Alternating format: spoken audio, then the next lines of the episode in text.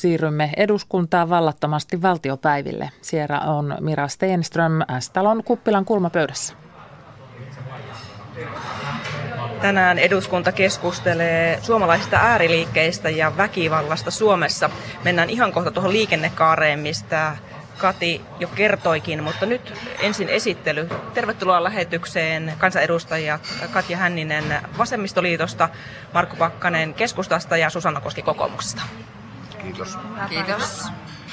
Tosiaan katsaus nyt ihan lyhyesti t- tähän päivään. Tuolla on käynnissä keskustelu suomalaisista ääriliikkeistä ja väkivallasta Suomessa ja tähän ajankohtaiskeskusteluun on tullut aloite eduskuntaryhmien puheenjohtajilta heidän mukaansa poliitikkojen on, on aika herätä, kun demokratian vastaiset järjestöt alkavat käyttää väkivaltaa. Nyt lyhyet kommentit teiltä kaikilta. Ku, kuinka hyvin eduskunta on ollut hereillä tässä tällaisessa väkivalta- ja ääriliikeasiassa? Onko tässä nukuksittu? Katja Hänninen. Voisi sanoa näin, että, että tuota, meillä on riittämättömät resurssit poliittisen väkivallan ehkäisemiseksi sekä rasismin että vihapuheiden kitkemiseksi. Ja toivottavasti nyt jatkossa nettikeskusteluihin ja tämmöiseen äh, ihmisvihaan puututaan ja se tuomitaan jämäkästi ja että meillä ei anneta sijaa tämmöiselle toiminnalle. Että on todella järkyttävää ja surullista, että Suomessa on poliittisen väkivallan seurauksena ihmishenki menetetty. Ja tältä ei pidä silmiä tietenkään kenenkään, ei yhdenkään puolueen, ei yhdenkään kansanedustajan sitten sulkea silmiään, että tämä täytyy ottaa vakavasti. Että voisi kai sanoa näin, että onneksi olemme heränneet tähän, mutta valitettavasti minun mielestäni liian myöhään. Susanna Koski. Tämä ajankohtaiskeskustelu on ehkä enemmänkin osoitus siitä, että tämä aihe ja keskustelu otetaan vakavasti, mutta ylipäätäänkin tämä rasismi on mun mielestä sellainen kysymys, että sen taustalla on vähän vaikea Suomessa, ainakaan eduskuntapuolueiden kesken vaikea saada sen tyyppisiä jakolinjoja. Eli vähän saman, samantyyppinen asia kuin, että, että jos suomalaiset lähtisivät osoittamaan mieltään huonoa säätä vastaan, että ei, ei ole oikeastaan niitä semmoisia niin uskottavia tai sivistyneitä tahoja, jotka jollain tavalla puolustaisi rasismia. Ei suinkaan. Se on vakava asia siihen pitää suhtautua sillä tavalla. Mutta sitten taas mitä tulee siihen, mitä politiikalla voidaan asioille ja tämmöiselle ikään kuin turhautumisesta johtuvalle öö, toiminnalle tehdä, niin kyllä, kyllä niin kuin politiikalla me tehdään varhaiskasvatusta, peruskoulua kehitetään ja yhtäältä tälläkin vaalikaudella on jo, on jo panostettu esimerkiksi nuorten mielenterveyspalveluihin. Eli kaikki nekin vaiheet on tärkeitä, mitä tapahtuu ihmiselämässä ennen sitä, kun se ulkopuolisuudesta johtuva turhautuminen kilpistyy järjettömiin väkivallan tekoihin. Markku Pakkanen. Niin kyllä mun mielestä eduskunnassa hereillä ollaan oltu tässä. Viimeinen vuosi on ollut näissä ääriliikkeiden toiminnassa niin poikkeuksellisen vilkasta ja se on lisääntynyt niin Euroopassa, mutta erityisesti Suomessa. Ja kyllä täällä talossa hereillä on asian suhteen oltu ja minusta on osoitus tämä, että tämä keskustelukin järjestyi näin nopeasti ja kaikki poliittiset puolueet tästä asiasta on varsin yksimielisiä ja tuossa kuultiin äsken muutama puheenvuoro jo, niin ei niistä oikeastaan niin kuin teksteistä pysty päättelemään, että minkä puolueen puheenvuoro kaikki nämä allekirjoittaa tämän jyrkän ääriliikkeiden tuomitsemisen. Ja keskustelu oli tosiaan parhaillaan on tuolla käynnissä äh, salissa ihan vähän matkan päästä, mutta mennään nyt tähän liikennekaareen. Se oli eilisen, eilisen päivän keskustelun aihe täällä eduskunnassa ja eri toteen taksien hintasääntelyn muutokset, ne puhuttivat ja saivat kielen kannat laulamaan. Katja Hänninen, muun muassa sinä olet ollut edustajana huolissasi siitä, että näistä harvaan asuttujen alueiden ihmisistä ja siitä heidän asemastaan, että olet pelännyt siis, että hinnat nousee ja esimerkiksi koulukyytien osalta kuntien kulut uhkaavat nousta pilviin. Tässä hallituksen esityksessä sanotaan, että liikenteen turvallisuusvirasto voisi tarvittaessa antaa määräyksen taksiliikenteen palvelujen hinnosta, jos hinnat nousevat kohtuuttomiksi. Mikä sinun mielestä on kohtuullinen hinta? Kuinka se voidaan määrittää? Meillä Suomessa ollaan oltu aika lailla tyytyväisiä siihen, että, että meillä on tämä hintasääntely ollut. Eli voidaan olla luottavaisia siihen, että me tiedetään, että mikä se matkan hinta on ja mistä se muodostuu. Nyt sitten, jos tästä hintasääntelystä luovutaan, niin esimerkiksi sää vaikuttaa. Eli että jos on täällä pääkaupunkiseutua, niin jos tulee vesisade tai pakkasta 30 astetta, niin, niin ruvetaan käymään sitten tuota kauppaa ja tinkaamaan, että, että, tuota, että onko varaa ja kellä on varaa ostaa se taksikyyti. Ja kyllä se eriarvoistaa silloin ihmisiä. Ja sama juttu sitten maaseudulla, jos ajatellaan, niin kun ei se kysyntä, jos meillä on vähän, vähän asukkaita, on pitkät etäisyydet, pitkät matkat, niin me ei puhuta kahdesta kolmesta kilometristä. Helposti puhutaan, että päästään sairaalapalveluiden piiriin, niin puhutaan sadoistakin kilometreistä.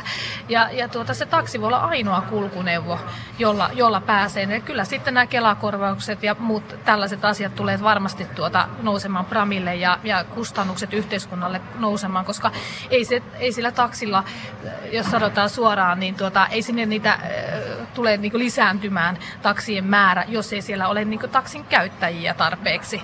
Että tämä on niin se, mistä mä olen huolissani, että, että kuinka se se mummo siellä omassa mökissään sen taksin saa ja millä hinnalla. Että kun nyt sitten vielä luovutaan siitä, että ei ole tätä päivystysvelvollisuutta, että jatkossa takseilla, niin kyllähän sekin vaikuttaa, että miten ne hiljaiset ajat sitten ja mikä se hiljaisten aikojen hintalappu sitten asiakkaalle on. Susanna Koski ja Markku Pakkanen. Uskotteko te, että meillä on välineet puuttua tällaiseen, jos hinnat karkaavat kohtuuttomiksi tämän seurauksena? Niin kyllähän tässä esityksessä sanotaan, että Trafilla on nimenomaan mahdollisuus puuttua silloin tai asettaa tämmöinen kattohinta, jotta ne hinnat ei karkaa riittää, tai ehkäistään sitä, että ne ei asetu liian korkealle. Ja jokaisellahan kuljettajalla on, on velvollisuus ilmoittaa se arvio siitä matkan kokonaiskustannuksesta kustannuksesta silloin, kun asiakas saapuu tai astuu auton kyytiin. Muun muassa Kelan pääjohtaja Liisa Hysselä on paljon puhunut tästä, että, että missä määrin niin kun tämä nykyinen systeemi, mikä meillä on käytössä, niin rasittaa aika paljon julkisella puolella nimenomaan kuntia ja Kelaa. Jos 500 miljoonaa laitetaan tällä hetkellä niin kuin näihin yhteiskunnan kustantamiin kuljetuksiin, niin Kelan osuus siitä on noin 3,5 miljoonaa. Ja kilpailutusta, kilpailua lisäämällä me pystytään niin kuin vaikuttaa myöskin siihen hintatasoon. Ja se, että mistä tässä liikennekaaressa kokonaisuudessaan on kysy, niin mä uskon, että se päinvastoin lisää nimenomaan niitä liiketoimintamalleja ja mahdollisuuksia myös siellä syrjään, syrjäseudulla ja harvaan asutuilla alueilla. Sinä olet Markku Pakkanen itse taksiyrittäjä. Uskotko tähän, että hinnat pysyvät kurissa? No lähdetään siitä, että tämä markkinatalous ja kilpailu hoitaa, että hinnat pysyy kurissa, mutta sen verran sanon, että tämä nykyinen järjestelmä on taannut, että meillä on se enimmäishinta, kun on määrätty, niin me tiedetään se kustannus. Se on ollut turvallinen vaihtoehto asiakkaalle ja Kelalle näin, mutta kyllähän tässä hintojen vapauttamisessa tietenkin se myönteinen asia on, että silloin myös esimerkiksi täällä pääkaupunkiseudulla, missä tällä hetkellä taksi- ja autoilijat ovat niin kannattavuuden kanssa niin kuin tiukoilla, niin täällä on myös sitten, että silloin markkinatalous säätelee sen hinnan kohdalle ja joskus se nousee, joskus se vähän laskee, mutta kysynnän mukaan mennään, mutta hajatusalueella niin toi vanha hintajärjestely ja säännelty hinta on kyllä mielestäni toiminut hyviä puoltan, puoltana paikkaansa. Ja sitten tuossa kun puhut, että koulukuljetuksien hinnat kenties nousee yhteiskunnan koulukuljetukset on Suomessa jo parikymmentä vuotta kilpailutettu ja niissä on tarjouskilpailut käyty ja sielläkin se hinta kehitys on pikkuhiljaa menee eteenpäin, mutta se seuraa kustannuksia, niin siinä tulee käymään nyt tässä taksipuolellakin. Sinä arvittelit eilen tuossa omassa puheenvuorossasi sitä, että tässä liikennekaaressa vain yksi liikennemuoto, eli tämä taksiliikenne nousi esille. Toivoit, että väyläyhtiön, että väyläyhtiö perustettaisiin Suomeen. Miksi se on sinusta tärkeä asia? No minusta henkilökohtaisesti tämän väyläyhtiön perustaminen on niin kuin tämän liikennekaaren kaikkein tärkein ja hienoin asia. Seksi niin kuin taksipuolikin tässä liikennekaaressa haluaa olla vahvasti mukana ja vaikuttaa tähän lain sisältöön. Tämä väyläyhtiön perustaminen varmistaa, että me tule, tulevaisuudessa pystytään investoimaan tieinfraa, perustienpitoa ja uusiin hankkeisiin riittävä määrä, kun liikennepuolelta kerätään rahaa 7-8 miljardia ja me käytetään vain noin miljardin verran vuodessa rahaa väyliin, loput menee tänne yhteiskunnan muihin kuluihin, niin on tärkeää, että tähän korjausvelka-asiaan päässään nyt tällä hallituksen viitottamalla tiellä kiinni. Ja tämä ei taida muilla konstilla onnistua kuin tämä yhtiön perustaminen. Me ollaan vuosikymmeniä budjettiperusteisesti niin haettu näitä rahoja. Ja se ei vaan etene, tämä meillä korjausvelka kasvaa koko ajan, niin tähän minusta tämä väyläyhtiön perustaminen olisi hieno ratkaisu. Ja toivon, että tästä alettaisiin keskustelemaan niin kuin mitä pikemmin. Tästä infrayhtiöstä on pakko tuota Markulta oikeastaan kysyä, että, että onko, onko ajateltu sitten sitä, että miten tämä infrayhtiö esimerkiksi tekisi päätöksiä siitä, että mihin tiehankkeisiin, ratahankkeisiin sitä rahaa sitten jaettaisiin, että miten sitten tämä demokratia toimisi tässä infrayhtiössä. Ja me Vasemmistoliitossa ollaan hyvin huolissamme siitä, että jos tämmöinen infrayhtiö perustetaan, yhtiö tulee uusi yhtiö, niin eikö tässä ole vaarana myös se, että kun on tarkoitus saada myös tietenkin pääomaa ulkopuolelta, niin sitä sitten yksityistetään myös sitä meidän kansallisomaisuuttamme, infraa, ja tieverkkoa ja niin edelleen. Ja sen jälkeen sitten kuka määrittelee esimerkiksi tienkäyttömaksut ja hinnan sille liikenteelle. Että mä olen tämmöisistä asioista huolissani. Toki varmasti on tärkeä asia ja olen samaa mieltä siitä, että meidän täytyy huolehtia meidän omaisuudestamme ja meidän pitää pystyä sijoittamaan tiestöön ja väyliin, mutta että millä hinnalla, että tämä olisi niin minun vastakysymykseni hänelle. Että jos... No mikä hinta? No minusta siinä on pohjana on se, että sen infrayhtiön pääoma on se 2,5 miljardia. Sille väylät Suomessa on arvioitu niin arvoksi 19 miljardia. Se on se pohja, millä se rakennetaan. Jos liikenteeltä kerätään näitä maksuja, niin kuin sanoin, 8 miljardia, niin siitä maksusta aletaan vuosittain tänne yhtiölle niin kun laittaa sitä pääomaa. Ja silloin on ihan varma, että ihmiset mielellämpää maksaa autovero, polttoainevero, ja se raha sijoitetaan tähän infrayhtiöön ja sitten tämä, että se on vahvasti valtion omistus, 100 prosenttinen valtion omistus ja eduskunta ohjaa sen infrayhtiön toimintaan, niin silloin täällä talossa päätetään, mihin ne ja väylät rakennetaan ja mitä panostetaan. Ja se on niin kuin nyt, kun nyt tässä on vain ongelma. Tällä hetkellä, kun tämä neljän vuoden välein hallitus Suomessa vaihtuu, niin me painostetaan, painotetaan väärin asioita. Susanna Koski. Tämä on mun mielestä todella mielenkiintoinen idea. Mä kyllä jaan, jaan tämän ajatuksen siitä, että se olisi tärkeää, että tieliikenteestä kerättävä ja maksuja palautuisi nykyistä tehokkaammin siihen, siihen väylänpitoon.